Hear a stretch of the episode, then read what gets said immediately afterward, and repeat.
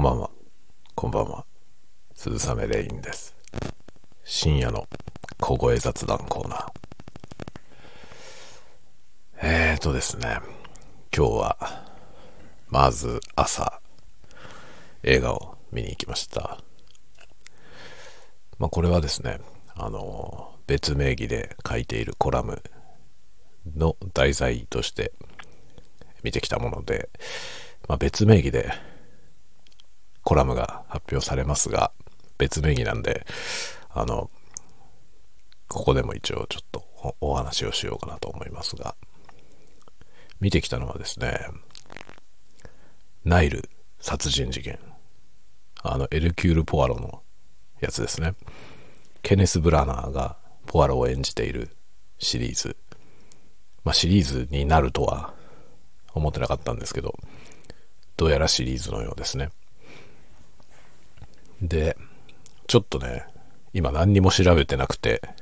話すので間違ってるかもしれませんが、え僕の記憶で話すとですね、ケネス・ブラナーのポアロが登場したのは多分オリエント急行ですかね。何年か前にオリエント急行殺人事件が映画化されまして、だよね。オリエント急行だよね。オリエント急行だったっけ？多分、確かね、オリエント急行は映画化されてるはずですね。ABC 殺人事件もあったのかな、あ、もう記憶が定かじゃないですね。えー、ちょっと自信がなくなってきました。というか最初からあんまり自信はありません。あの、オリエント急行、ケネス・ブラナーのオリエント急行があったことは覚えてるんですよね。で、おそらくそれの次が今回のやつ？かな？ナイル殺人事件ですかね？なんでって感じなんですよね。なんでナイル殺人事件をね、やるのっていう。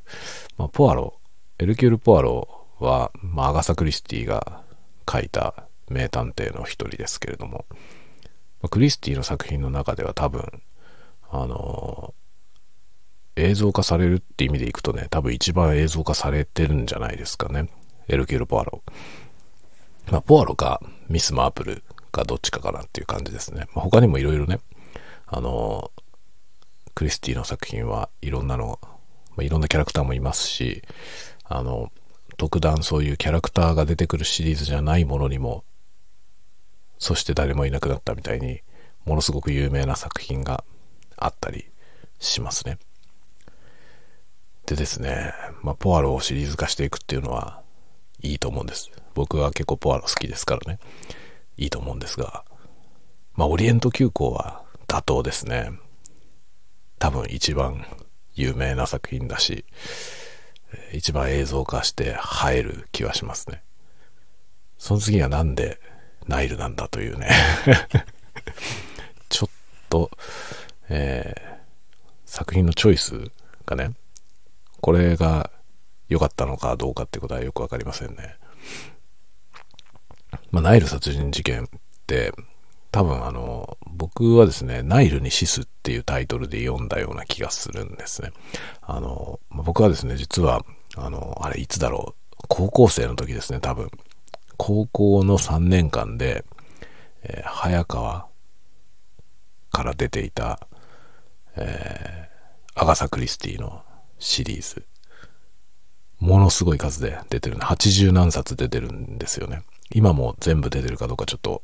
確認してないですが、当時赤い背表紙で、あの、アガサ・クリスティはですね、85冊ぐらい出てた気がしますね。一つの文庫のシリーズでね。で、それを全部読みました。高校に、高校の間に、え、全部、クリスティは全部読破して、読破してというかですね、全部持ってたんですね、買って。それを、あの、僕はですね、今15年前に札幌に引っ越してきたんですけど、そのね、札幌に引っ越す時にね、あの、全部ね、手放してしまったんですよね。80何冊あったやつ。惜しいことをしたと 思います。というかね、あの、その時持ってた本のほとんどを手放したんですよ。あの、札幌に引っ越す時にね。ものすごい数で文庫本があったので、まあ文庫本も単行本もですね、ほとんど手放したんですね。だから今うちにある本は全部その、こっちへ引っ越してきてからね、北海道に引っ越してきてからの15年間で買った本なんですよ。それがもうね、1000冊単位であるというね。多分1500冊ぐらいはあるんじゃないかな。ぐらいの感じで、まあ、ものすごい勢いで本が増えていく くんですが、あの、手放した本の中にね、まあ、今から買い戻そうと思ったらものすごい大変なものがいっぱいあるんですよね。で、クリスティの全巻はその中の一つです。惜しいことをしました、本当に。今クリスティは多分ね、一冊も持ってないんじゃないかな。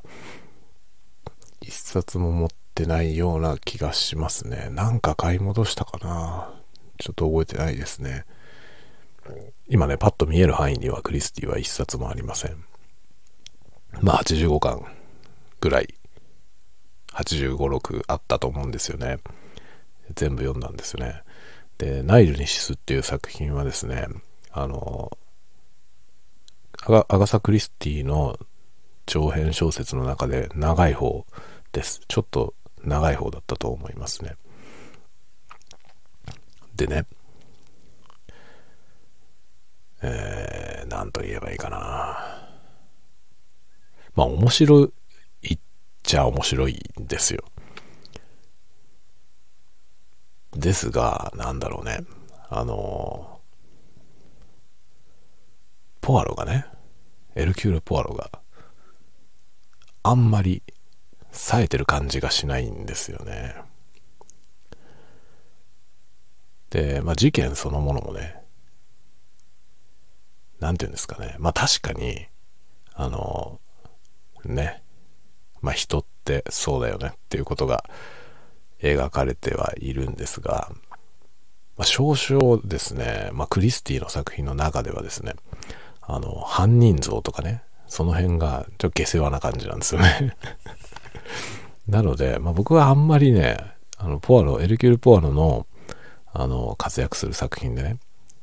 どれが面白いですかっていう話になった時に、あんまりね、これはあげないですね、ナイル・ニシスはね。っていう作品だったので、これが映画化されるってなって、えー、って思ったんですよね。他にもあんだろっていうのがちょっとね、本当にそれみたいなのがありますね。っていうイメージだったんですよね。で、まあ今日久しぶりにそのね、もう読んだのは高校の時で、でその時あんまりいいいい印象じゃなかったんですよね。もちろん、あの、面白いんですよ。あの、アガサ・クリスティって、あの、なんていうのかな、面白くない作品はほとんどないんですよね。恐ろしいことに。80何冊も出てて、で、しかもその中には短編集もあるわけですからね。だから全部で何編あるのかって言ったらものすごい数なんですけど、あんまりね、面白くない作品はないですね。あの、中にね、もちろんダ作はなくはないですよ。なくはないですけど、アガサ・クリスティの中のダ作なので十分面白いんですよね。ダ作でも面白いんですよ。まあなんだろうなどういう意味での駄作かっていうと、例えば、あのー、なんだろうな。例えばエルキュール・ポアロのね、最後の、最後の事件の作品、ビッグフォーっていう作品があるんですけど、それはね、あの、ポアロファンの中でも駄作とされてる作品ですね。で、なぜかというと、要は、そのね、エルキュール・ポアロっていう人がね、それまで、あの、作られてきたポアロ像みたいなものに反する行動をするんですね。ポアロはこんなことしないんじゃないって誰もが思うようなポアロが描かれていて、ただね、あの、作者のやりたかったことはわかるんですよ。あの、まあ、ポアロがね、本当に人生の最後の最後で、あの、それまで徹底してきた自分のそのイメージ作りみたいなものから脱却してね、まあ、ポアロっていうのは様式美の人なんで、あの、かなりそのね、自分の、あの、なんて言うんですかね、あの、他人に対して与える影響みたいなことを、とっても気にする人物なんですね。で、そこから最後脱却してですね、まあ、ね、あの、人生も終わりの方に差し掛かり、そういう心境の変化があってみたいなことを描きたかったっていうその作者の動機みたいなものはとてもわかる、わかるんですよね。なので、まあ、ダ作とされてるんですよね。で、ダ作とされてるし、まあ僕もね、クリスティのね、ポアロシリーズの中でダ作はどれだって言われたらね、まあ確かにそのビッグ4はね、あげるかなとは思いますけど、でも面白いんですよ。読んで面白くないってことはない。なので、ナイル、ナイルもね、面白いんだけど、ちょっと冴えないんですよね。え、ポアロがっていうね。ポアロだったらもうちょっと前の段階でね、真犯人に行き着くんじゃないの？っていう展開なんですよ。で、加えてですね、その原作小説の方は、あの、なんていうのかな、事件の展開だけがポンポンポンと行くんじゃなくてね、あの、脇道にそれた描写っていうんですかね、そういうものがすごく満載で、あの、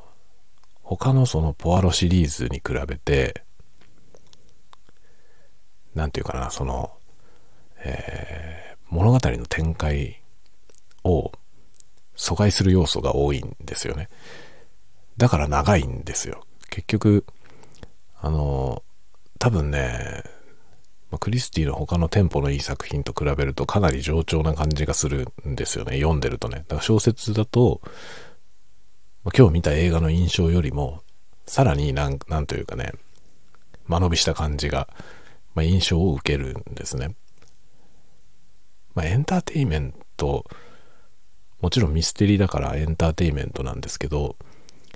多分ね、あの、クリスティはこの作品で、ただのエンターテイメントじゃないものをやりたかったんじゃないかなと思うんですよね。それでその本編の事件の展開だけを追うっていう読み方じゃない読み方をさせるような作品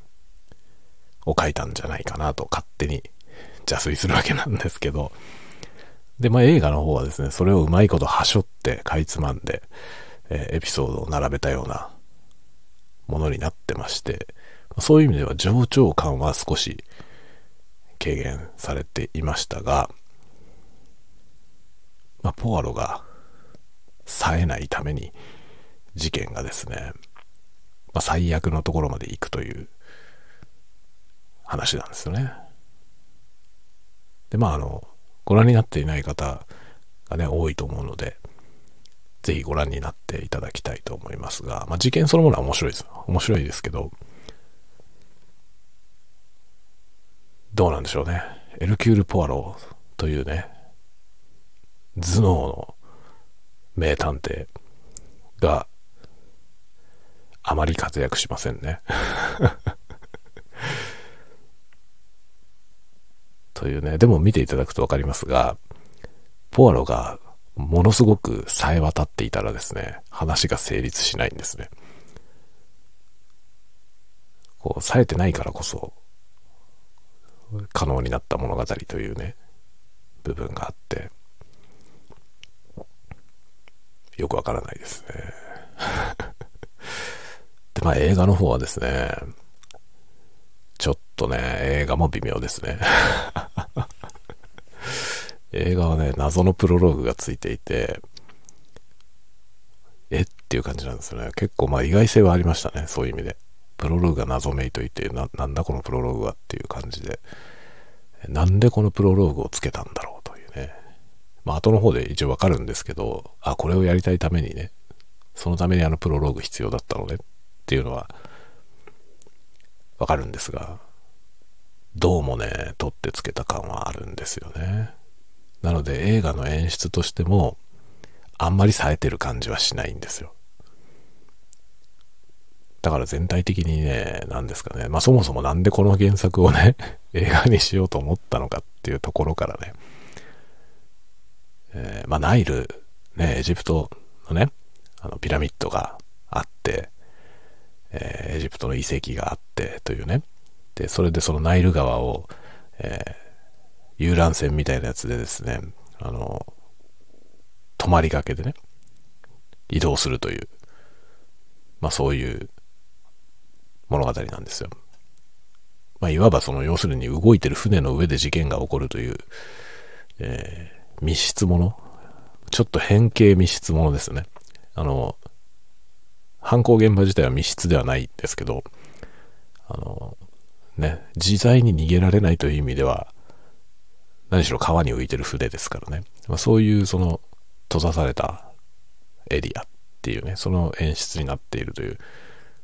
ことではありますね。で、その景色がね、まあ大変素晴らしいところですよね。ナイル川ですからね。なので、まあその景色を見せたかったのかなっていうね、映画としてはね。まあ、この作品を映画化すればね、その、えー、ナイルをね、の美しい景色を舞台にできますし、まあ、何しろその豪華な船っていうのはね、絵になるわけですよ。だからそういうビジュアル的にその美味しいっていうのはね、あるかもしれないですけど、でもどう見てもね、オリエント急行と比べたらね、派手さが欠けるわけですよね。で、物語自体も、オリエント急行ほど、なんて言うんだろうな、驚きに満ちていないというかね。まあ、オリエント急行はあまりにも有名なんで、あの、あれもし、ね、原作を知らずに映画を見れたら、めちゃめちゃ面白いんじゃないかと思いますね。でもあまりにも有名だからさどういう結末なのかっていうのをみんな知ってる人が多いのかなと思うので、まあ映画で見てもね、最初から結末が分かってる推理小説を映画で見てるという感じになりがちですよね。どうなんだろう。まあそう、ね、もし知らずに見られたら本当に最高だと思いますね。オリエント急行は、あの、僕は原作で読んだ時に、初めて読んだ時に驚きました。で、基本的にね、僕はね、あの、事前に全然知らないんですよね。あの、そして誰もいなくなったもう知らなかったしね。クリスティってあまりにも有名だから、あの、有名な作品の、その、使われてるトリックとかって、トリック自体も有名になっちゃってるわけですよね。だからあの、ラピュタのバルスみたいなもんで、見る前からもうバルスって分かってるっていうね そういうことがあるわけですよね。クリスティってね。でも僕は当時、まあ、そういう情報が一切入ってこないというか、全然知らない状態で、アガサ・クリスティっていう人を全く知らない状態で全部読めたんですよね。だからどの作品も本当に初見で、もう全部驚きました。だからアクロイド殺しとかもね、あの、歴史に残る有名な作品ですけれども、あれも知らずに読めたので、めちゃくちゃ驚きましたね。すごいアイデアだと思って。オリエント急行もすごいアイデアだと思ったし、全部驚かされてますね。まあ、ミス・マープルが僕は大好きですけども ね、クリスティの作品ではミス・マープルが大好きです。まあそんなわけでね、今日はポアロのナイルにシス、ナイルにシスっていうタイトルだったと思うんですよね、日本の、あの日本で出てる翻訳版の小説はね。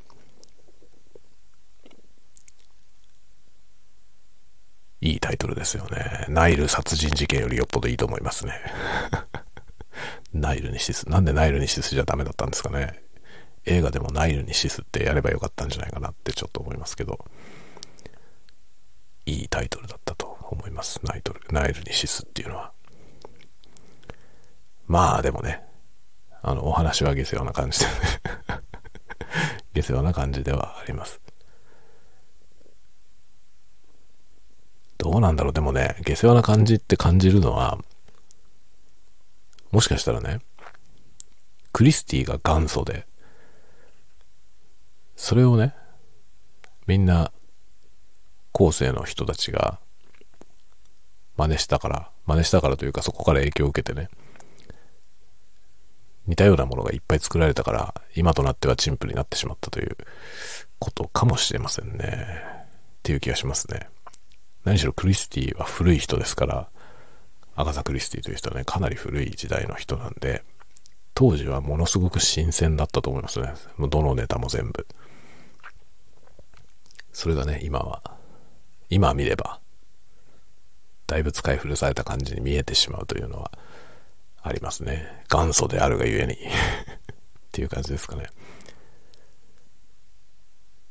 でも、エルキュール・ポアロっていうキャラクターは、ちょっと独特ですよね。まあ、名探偵っていう意味でいくとね、多分あの、え、シャーロック・ホームズと並ぶぐらい有名だと思うんですけど、でもホームズの方が、あの、なんていうのかな、そのまま名探偵の代名詞みたいになっていて、探偵ね、特にその名探偵っていう言葉を聞いたら、シャーロック・ホームズみたいなのを想像する人が多いイメージはありますね。そこ行くとちょっとポアロという人は変わっていて、まあね、変わってるっていう意味で言えば、シャーロック・ホームズもだいぶ変わった人ですけど、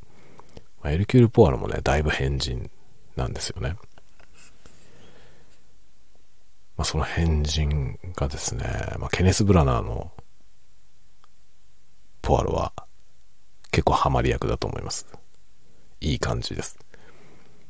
で、まあ、ポアロを見て、改めて思ったんですけど、ケネス・ブラナーっていう人は背があまり高くないんですね。まあ、ポアロ、エルキュル・ポアロっていうのは小柄な人なんで、あの、ぴったりなんですよ。ぴったりなんですけど、ケネス・ブラナーってこんなに背低かったんだって僕はちょっと思いました。他の作品見てる時にあんまり背が低いイメージじゃなかったんで、ね、なんかポアロが小柄なポアロにぴったりなんですよ、すごく。で、まあ、口ひげもね、似合いますね。最高にポアロっぽいですね。なんですが、まあ、ナイル殺人事件はですね、ポアロがあんまり冴えないんですよ。ポアロさんがもうちょっと最初からエンジン全開だったら、こんな事件にはならなかったんじゃないのって、ちょっと思えてしまう部分があって、まあ、ポアロ作品としては微妙ですね。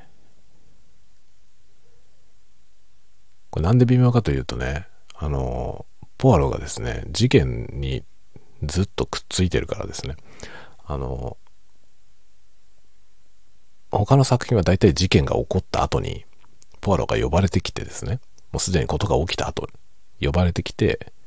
えー、逃げ寄せようとしている犯人を突き止めるという痛快な語る質があるわけですよね。ところがナイル殺人事件は最初からポアロが登場しているわけですね。事件が起こる前から。そして立ち会った状態のまま事件が起きてしまうという展開になるわけですけども、まあ、それで犯人は分かんないですね。犯人が分からない状態で、えー、まあ、なんていうんですかね、えー、犯人を追い詰めていく。追い詰めていくんですけど、その追い詰めていきっぷりが、えー、ちょっと冴えないわけですよ。まあ、この辺りはですね、ぜひ見ていただきたいなと思いますね。でも冴えちゃったらこの話成立しないなっていうのも多分 ね、見るとわかるので、クリスティの中に葛藤はなかったんだろうかとちょっと思いますね。要するにポアロがね、めちゃめちゃ有能、有な探偵としてね、いつもの有能っぷりを発揮したら成立しない物語なんですよね。どうでしょうか 僕はだからこの作品はポアロシリーズとしてはちょっとどうなんだろうと、常々思います。という作品の今日は映画化のやつを見てきました。まあでも面白かったですね。さすがに。まクリスティの話はよくできてます。とても。映像もやっぱりね、あの、ナイル綺麗ですね。ナイルは綺麗だし、エジプトの景色は、えー、とても良かったですね。まあ、お天気がね、いい時に撮影してますからね、当然ね。空の青がね、やっぱりとても良かったですね。そういうところを楽しむ映画なのかもしれません。というようなことでありました、今日は。でですね、まあそれがだいぶ長くなっちゃったな。映画の話をこんなに長くするつもりはなかったんですけど、だいぶ長くなってしまいました。で、その後はですね、午後から午後からというか、まあ、午後、昨日撮影した動画の編集をして、えー、今日7時に公開する設定をして、えー、それからですね、ちょっと出かけてきました。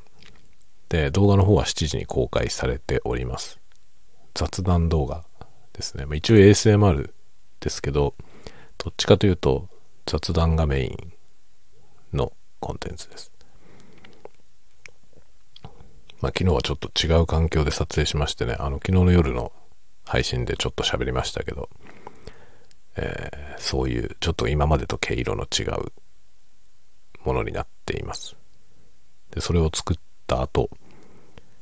えー、画材屋さんに行ってきました。ちょっと行ったことのない画材屋さんでね。あの、まあ、札幌はですね、中心地にね、大通公園の近く、大通公園の近くに、あの、大丸藤井セントラルっていうお店がありまして、そこが画材屋さんなんですけど、そこがね、あまりにもすごい画材屋さんなんですよね。だからなんだろうな、東京の人だと世界堂とかを想像してもらうと近いと思いますけど、およそ何でも手に入る画材屋さん、強力な画材屋さんがあるんですよね。なので、まあそこに行けば大体用が足りるので、他の画材屋さんっていうのを全然ね、意識したことがなかったんですけど、今日はですね、あの、ちょっと違うところにあるね、あの、札幌じゃなくて、江別の方にあるお店をね、あの、友達の画家の人から教えてもらったので、え、何それっていうね、行ったことないって言って、なんかこういう店があるんですよって教えてくれたんでね、そこにちょっと覗きに行ってみました。そしたらね、結構楽しい店だったんですよね。あの、手芸の用品とかもいっぱい置いてあって、で、まあ画材もあって、額装をしてくれるとかね、額縁とかも置いてあってね、なかなか楽しいお店で、郊外にあるので、まあ車で行ける駐車場が、巨大な駐車場があってみたいなね。で、すごい大規模なホームセンターにくっついてるんですよ。なので、あの、すごい大規模なホームセンターの大規模な駐車場に車止めて、ゆっくり 見ることができるというね。まあ、車で行くのにはすごく行きやすいところでした。ただね、品揃えがね、謎なんですよ。謎なんですよね。品揃えはね、悪くないんです。悪くないんだけど、悪くないのに、え、これがないの？っていうものがない とかね。そういうことが結構ありました。なんか本当にね、これが置いてあるのにこっちはないの？みたいな感じなんですよね。全般に普通ね、こう、品揃えって、品揃えのすごいところはマニアックなものまである。で、そうでもないところは全体的に何もないみたいな感じなんですけど、そこの今日行ったお店はね、部分的にすごいマニアックなものまで置いてあるんですよ。でもそのくせなんかね、え、これはあるのにあっちはないのみたいな。もっと普通どこにでも置いてそうなものがなかったりとかね。結構そういう感じの、あの、不思議なバランスで品揃えがされてるお店で、だから多分ね、あれですね、あの、とてもよくわかっている人が品揃えをしてるんじゃないかなと勝手に想像しました。こだわりたいところにこだわってものを入れてるんじゃないかなっていう感じですね、まあ、全般的にこのね例えばなんだろうなあの中級ぐらいの人までのね使いそうなものを網羅的に揃えるみたいなそういう感じじゃないんですよね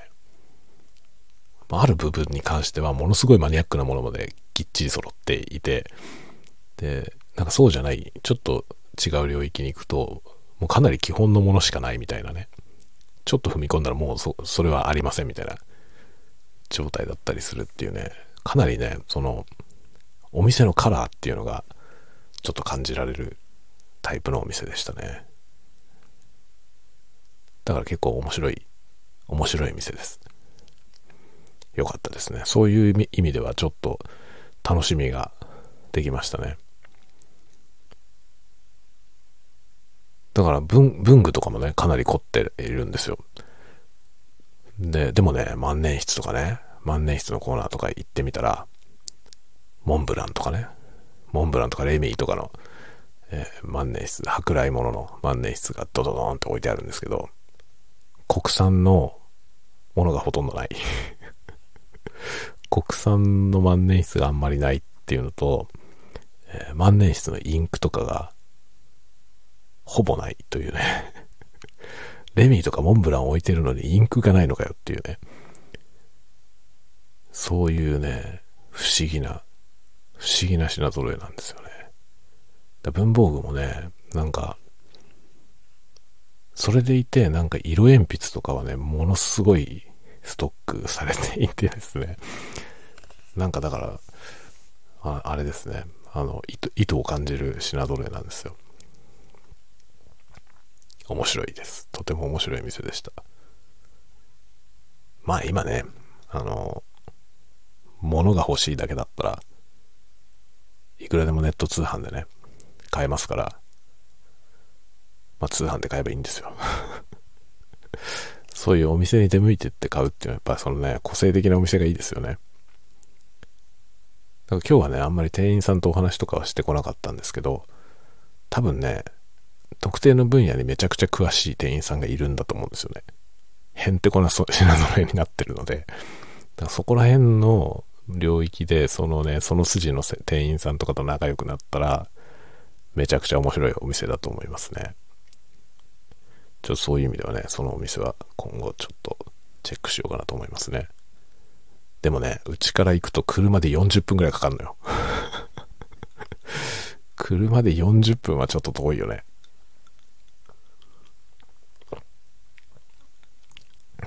だから結構大仕事になっちゃって、3時半くらいかな。4時ぐらいだったかな。に出て行って、もう5時になっちゃうでしょ。で、それからちょっとこう1時間見て6時過ぎちゃうじゃない？そしたらじゃあご飯食べてくかみたいな話にどうしてもなって。で、何しろ江別だからね、札幌市じゃないですから 隣の市ですからね、江別までで出向いてってるので、まあ、江別でご飯食べて帰るみたいな。そうするとね、帰ってきたらもう9時過ぎですよ。っていう感じですね。ちょっと大掛かりなんだよな。行くのが。っていう感じでね、まあ、画材はね、大変です。いや、な、なんで画材屋さんに行ったかっていうとですね、あの、絵を描きたいなと思って。どうですか？何の脈絡もないこの感じ。なんでおめえが絵を描くんだよみたいな感じですけど、あの、急にね、やりたくなったんですよね。まあもともとね、絵は好きなんですよ。ただ、あの、それにちゃんと向き合ってこなかったから、ちゃんと描けないんですよね。まあ一応ね、あの、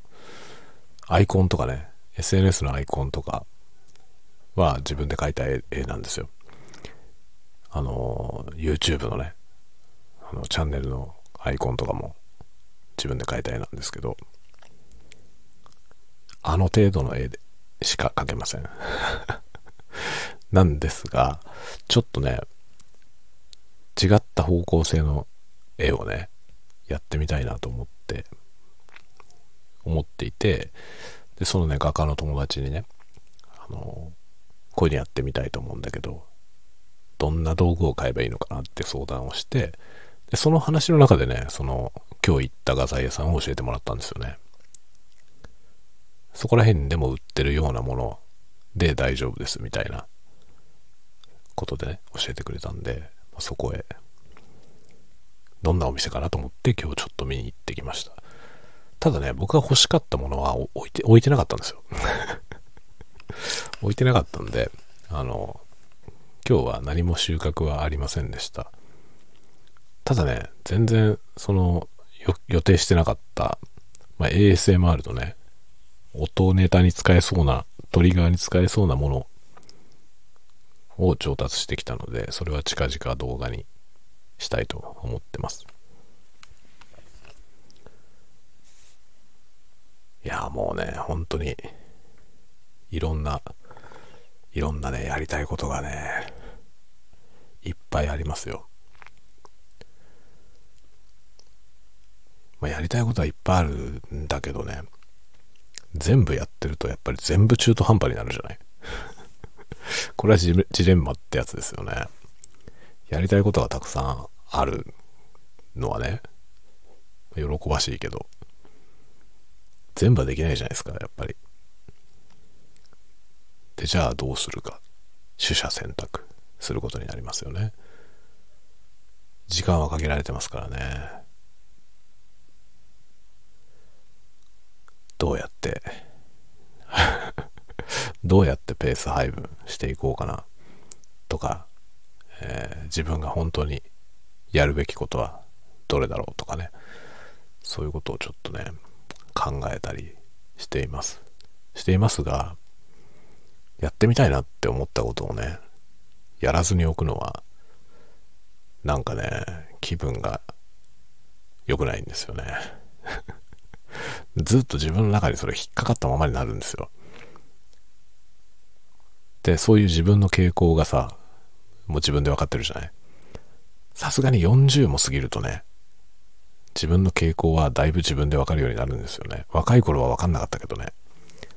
若い頃は分かんないまま我慢しちゃって、で、しわ寄せが来るみたいなことはありましたけど、今はね、もう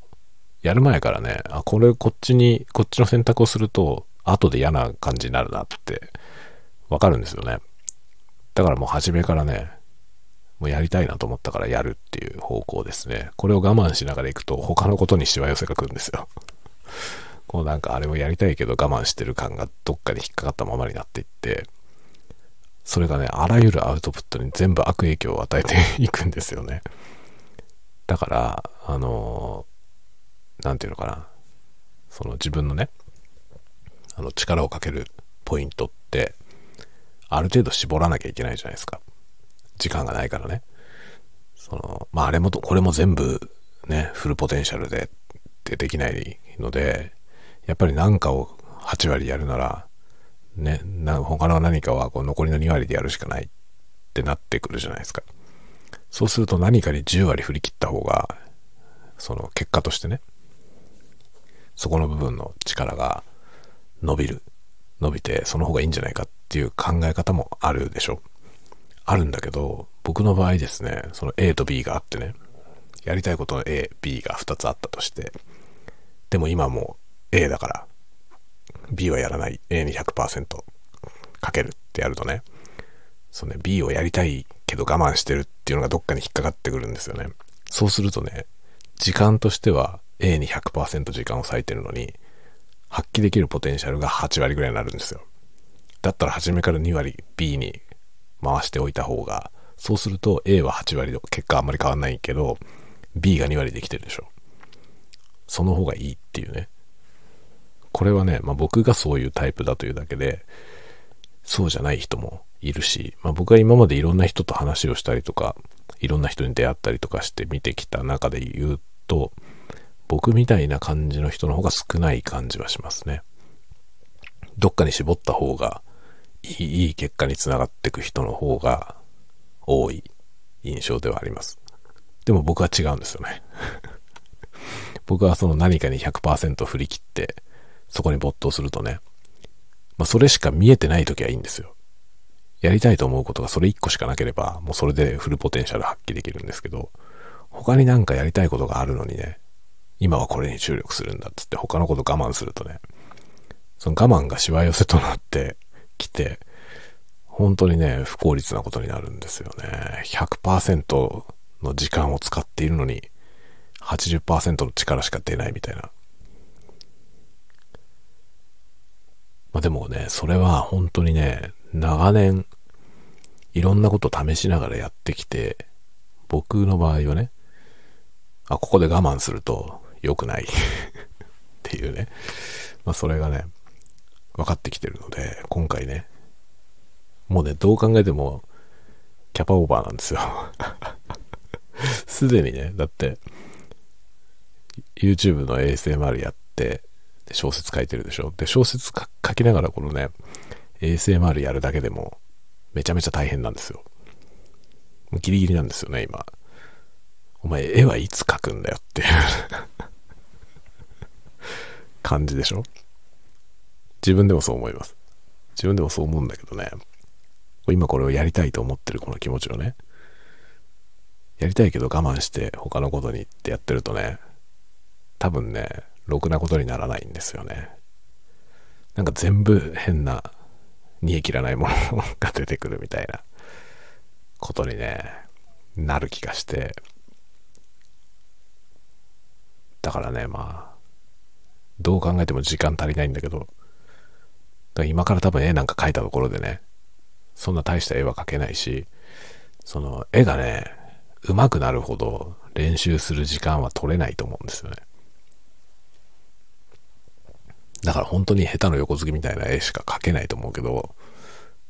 それでもやっぱりね、やってみたいからね。で、多分やってみてね、その思うようなものが描けなくて、しょぼいなっていう状態でね、の、になるじゃない。まあそれはもうね、予想してるんだけどね。そうなった時に、こんなんだったらやんなくていいやって自分で思えば、それはそれだし、逆になんかこれもうちょっと本腰を入れてやりたいなって思えば、じゃあそこにね、しっかり軸を置いて、他、他の何を削るかっていう問題はその時考えればいいかなって思っていますね。まあね、絵はね、描きたいんだよ、昔から。昔から描きたいんだけど、まあ大したね、才能がない、ないよね。なんだろうね、それはね、なんとなくわかりますね。まあ、才能っていうのはね、あの、まあ、3度の飯より好きってことですよ。3度の飯より好きではないと思う。好きだったらやってんだよね、もう、とっくに。それをやってこなかったってことはね、そんなに好きなわけではないんですよ。ただね、書きたいと思う気持ちだけはある。だから才能としてはね、そのやりたいと思う気持ちがあるってことは、才能はゼロではないですよね。そもそもね、全く才能がない人っていうのはやりたいと思わないから。からやりたいと思ってる時点で才能はあるんですよ。それは誰しもあるの。あるんだけど、それでも、その実力が伸びない人っていうのは圧倒的にやってる時間が少ないんですよね。で、それはなんでかというと、結局ね、3度の飯より好きじゃないからなんですよね。3度の飯より好きだったらやる時間って伸びるんですよね。おのずと。それが伸びないのは、多分ね、いろいろ理由があるでしょ。で、そのいろいろ理由があって理由を言うじゃない。それは全部言い訳なんですよね。あの、厳しいようだけどね。言い訳で、その言い訳をする時点で才能はないってことなんです。というのが僕の持論。だ僕は、だから、絵の才能はないですね。なぜなら三度の飯より好きで、やるってほどやってないから。本当に好きだったらやってるはず。やってないですね。もはや でね、この三度の飯より好きがね、ずっと長いことを維持する人とそうじゃない人がいるんですよね。で僕はそうじゃなかった。あの、僕はね、楽器の演奏がね、三度の飯より好きだったんですよ、若い頃。だから本当にもう起きてる時間のほとんど楽器を弾いてました。だかそれなりにちゃんと弾けるようになったしね。でも、それだけではね、結局それのプロにはなれなかったわけですよね。で、その時どうするかなんですよね。その時に、僕は他の、他の手段で、まあ飯を食っていかなきゃいけないからね、他の手段で飯を食っていくってなった時に、そのね、他のことを始めたら、他のことが面白かったんですよね。で、今度そっちに咲く時間がどんどん増えていったわけですよね。そうすると、それ以前にやってたことはね、3度の飯より好きだったはずなんだけど、その一番の座をね、明け渡してしまったわけですよね。他のものに。でこうなった時点で、その程度だったということなんですよ。才能はあったんですよ。三度の飯より好きなね、ことでやっていて、ぐんぐん実力が伸びるというね、時期があったから、その時期、才能はあったと思うけど、結局それが持続しなかったってことは、そのぐらいだったってことですね。その程度だったから、まあ、それ以上の結果になんなかったと。ということだと思う。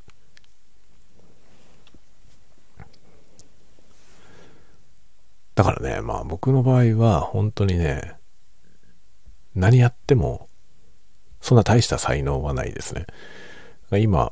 いろんなことやってますけどね。いろんなことやって、で、そのね、トータル、全部で、3度の飯より好きですね。だから要するに起きてる時間のほとんどは、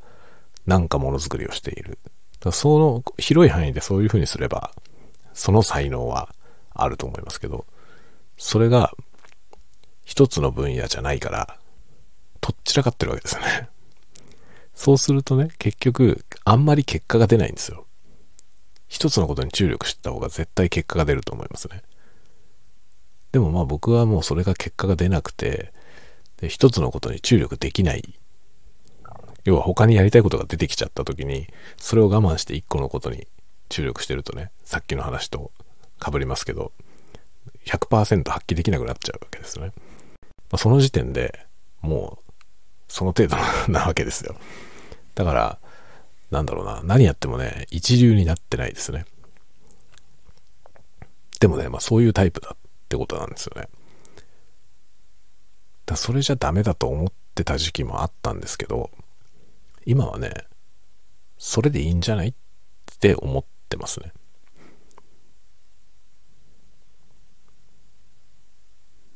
だからなんだろうね。その、そこの面白さをね、発揮できれば、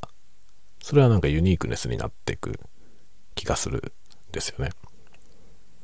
で一つ一つが、なんだろう、一流じゃないんだけど、あれがが1.5流ぐらいでできる。で、同時にこれも1.5流ぐらいでできるみたいなね。で、これは2流ぐらいでできるみたいなものが3つも4つもあった場合に、その3つも4つもある状態で、その1.5流できるものって、ただの1.5流とはちょっと違うと思うんですよね。特になんか小説みたいなものはね、あの、他でやってるそのいろんな経験が生きるじゃない。まあ多分何でもそうだと思うんですよ。アートのものはね。あの、例えば曲を作ったりとかね、絵を描いたりってもそうですけど、他のこと何もしないで、もうとにかく、その一個にね、特化してものすごい技術を持ってる人っているんですけど、そういう超一流とね、なんかいろんなことをやっている1.5流っていうのは単純に数直線で比較できないと思うんですよね。ベクトルが違うからね。向きが違うと思うんですよ。で、その向きの違う1.5流には価値があるような気がしていて、まあ、同じ方向に向かってね、一流と1.5流で戦ったら、明らかに負けるじゃない。だけど、ベクトルの向きが違えば、なんかそれは価値が生まれるような気がするんですよね。というかね、そのように自分を納得させた ということですね。まあ僕はだから40過ぎて多分そういう境地に至った気がする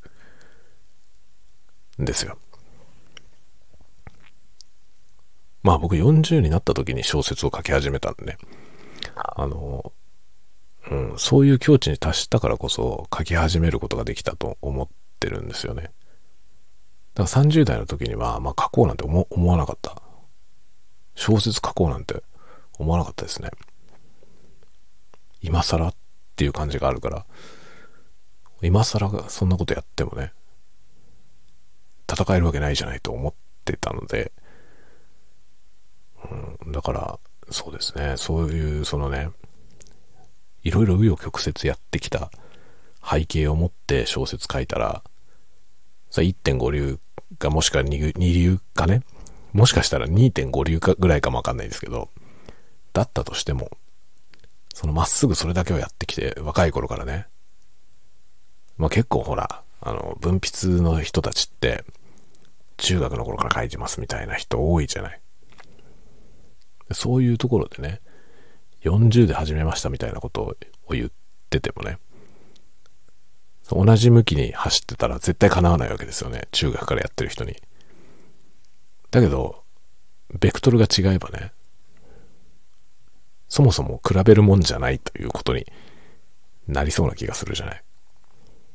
で、それでなんか独特なものができたら、ワンアンドオンリーなね、ものができたら、それは誰かと比べるものじゃなくなっていくと思うんですよね。どっちが上手いとか下手とかじゃない世界。だ絵画とかもそうじゃない。絵画とかも、まるっきり方向の違う絵画って比べられないじゃないですか。っていう気がするんですよね。だゴッホとダリはどっちがいいのみたいな、どっちの方が絵がうまいんですかっていうのを比べられないでしょ。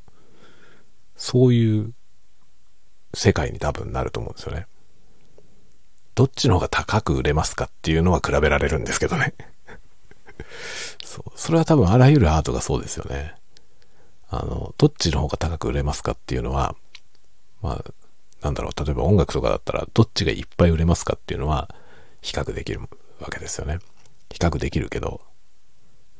どっちがいいのか悪いのかっていうのは、比較できないでしょ？そうするとね、ベクトルが違えば戦えるんじゃないかっていう感じがするんだよね。わかりませんよ。僕は結果が出てないからね。僕がやってることに全然結果が何も伴ってないから、わかんないですけどね、今のところね。わかんないけど、僕はなんかそれには、そのユニークネスとしての価値があるような気がしてるんですよね。ま、だからやってるっていうのはありますね。さすがに僕もね、そのやりたいことがあったらやるけど、僕も自分のやってることに何の値打ちもないって思ったらやらないですね。さすがに。できないと思う。少なくとも自分が何か価値を感じてるから作りたいと思うしね。やりたいと思うっていうのはありますね。だから今回絵をやってみたいと思って始めるけど、まあ、その結果できたものに一問も値打ちもないと思ったら これは一問の値打ちもないなって自分で思ったら多分やらないと思う。やめちゃうと思いますね。まあ、一問の値打ちもないってことはないと思うんだよ 僕自分のアイコンとか自分で描いてますけどね。あの絵がうまいとは思わないよ。あの絵はうまいとは思わないけど、一問の値打ちもないとはもう思わないですね。まあ、だから売ろうとも思わないけどね。あの、あのレベルの絵を、じゃあ、ね、お前売るのかって言われたら売りませんね。ちょっと金は取れないなって ちょっと金は取れないなって思いますけど、でも金は取れないなっていうのと、だから価値がありませんっていうのもまた違うと思うんだよね。売ろうとは思わないけど、価値はないとは思ってないです。ねえよって思う人もいるかもしれないけどね。でもまあ自分では、うん、あの、無価値ではないと思って書いてる。だまあ今後もね、そういう感じでやっていこうと思ってますね。もうね、まあ前にもね、なんかノートに書いたけどね、自分の作ってるものなら価値なんてものはね、自分で決めるんじゃないんですよね。自分でわけわかんねえなこれと思っても出しとくとね、勝手にすごい高評価をしてくれる人もいるわけですよ。何の意味もないところから意味を組んでくれる人もいるしね。やっぱりそうやって価値は生まれていくから、本人がどう思ってるかなんてことは、まあ、どうでもいいんですよね、ぶっちゃけ。だから逆に自分が価値を感じれば出せばいいし、あの、自分が価値を感じてなくても、せっかく作ったら出してみたらいいんじゃないっていうのはあるね。ただ自分が価値を感じないものを出し続けていくのって、それはそれでね、なんだろうな、あの、へんてこな方向のメンタルの強さ が必要だと思っていて、僕はなんかできる気がしないね。まあ、出してますけどね、僕自分でこれはなんだこれやと思ってても、とりあえず出してみるってことはしてますけど、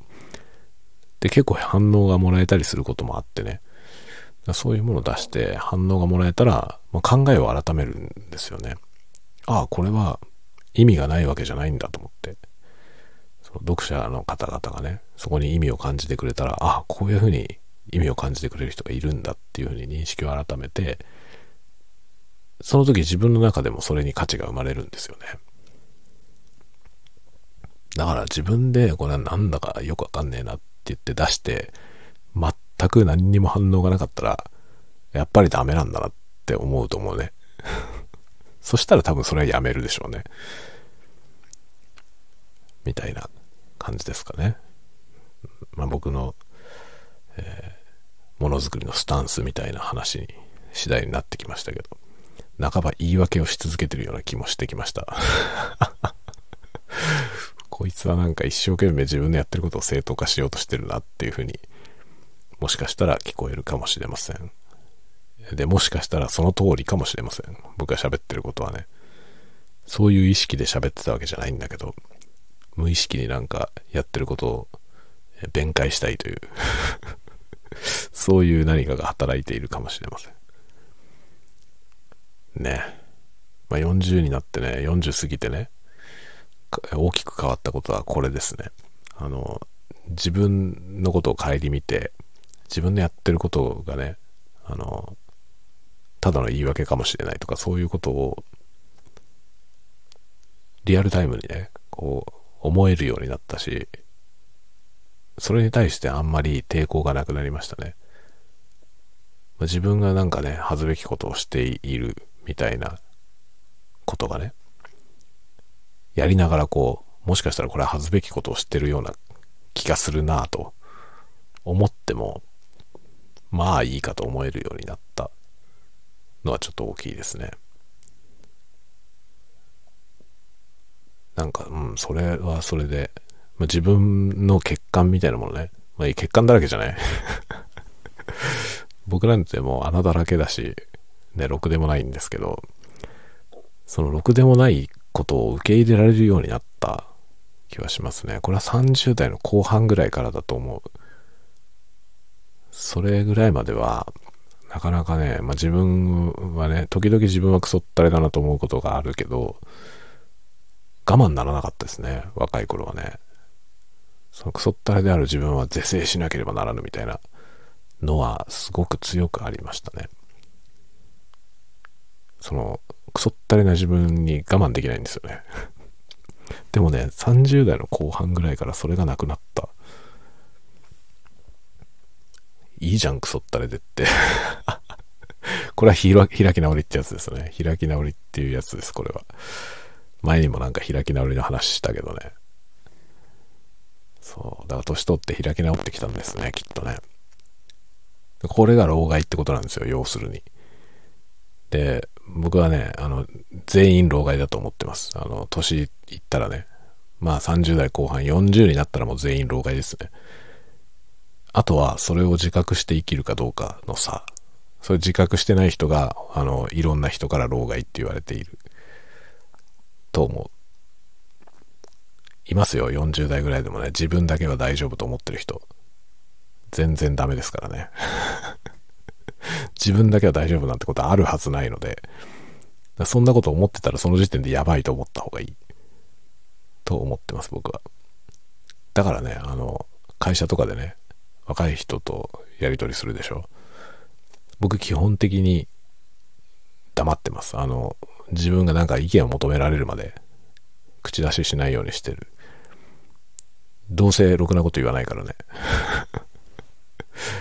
僕の判断なんてものはね、ろくでもないし、アドバイスなんてものは余計なお世話だしね。だから40過ぎたらね、全員老害だと思った方がいいいいと思います。これを聞いている40代の方、もしいらっしゃれば、40、50代の方、自分はもう老害だと思った方がいいですよ。あの、どんなに何を気をつけようと関係ないですからね。40年生きてるということが全て老害です。あとは自覚してるかしてないかの違い。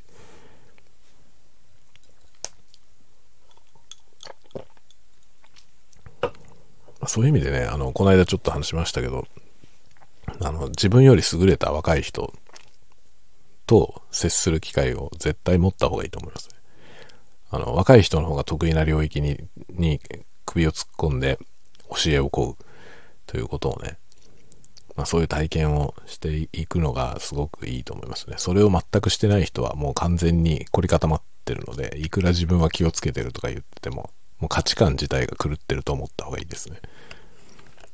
通じるはずがないからね、そもそも。まあ、今40代なんてね、も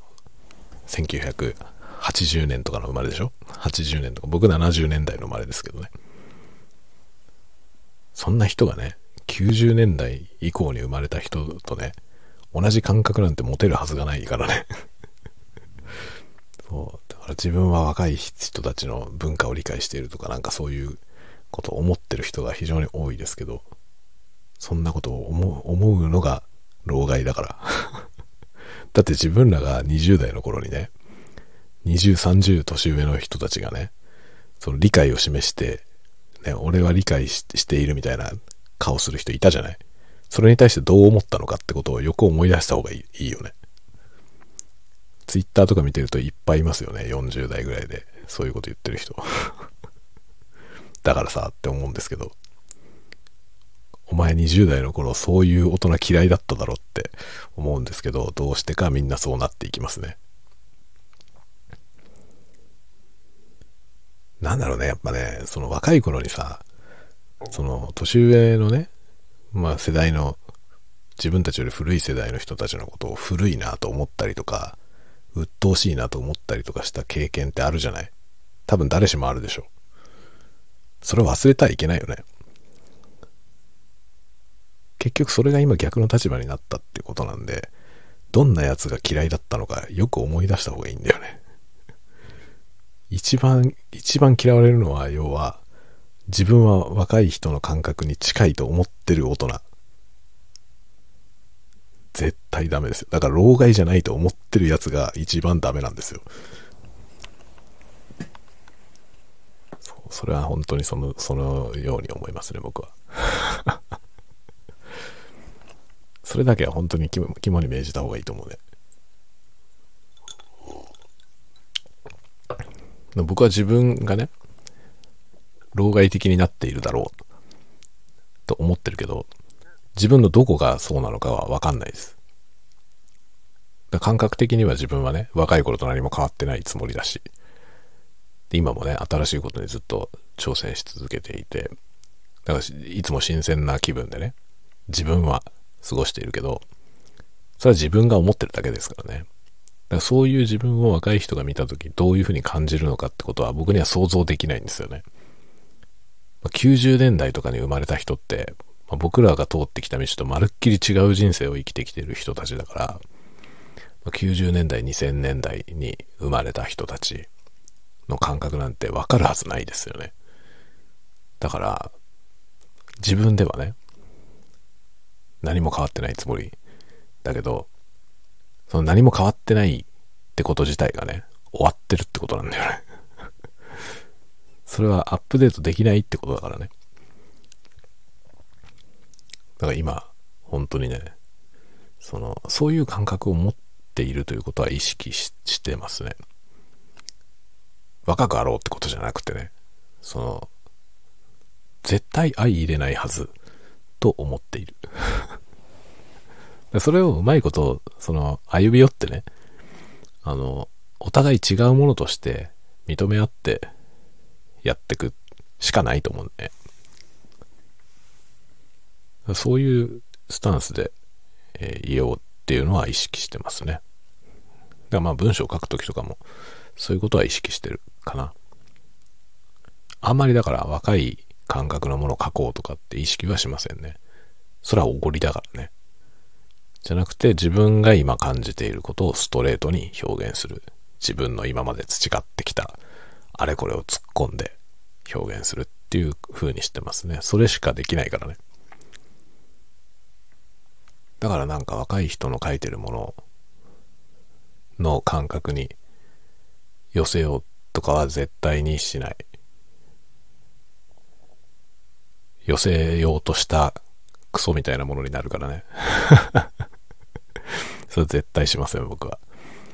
今まで自分が培ってきたもので書くだけです。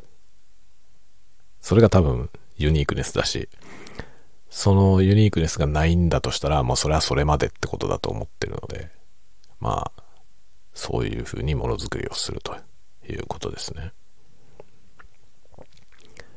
なんか終わりどころのわかんない話になってきたな、俺。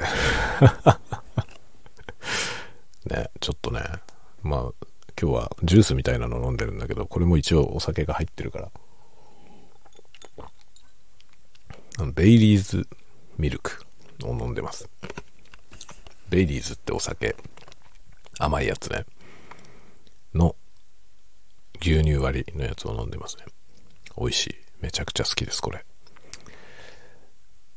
あんまり酔ってる感じはしないんだけど、多分ね、饒舌だから酔ってるね。ね、今日は酔っ払ってる感じは全然しないんですよ。ウイスキーとかはね、あの、飲むともう頭がボワンボワンして、明らかになんか理性のないこと言ってんなって思いますけど、今日は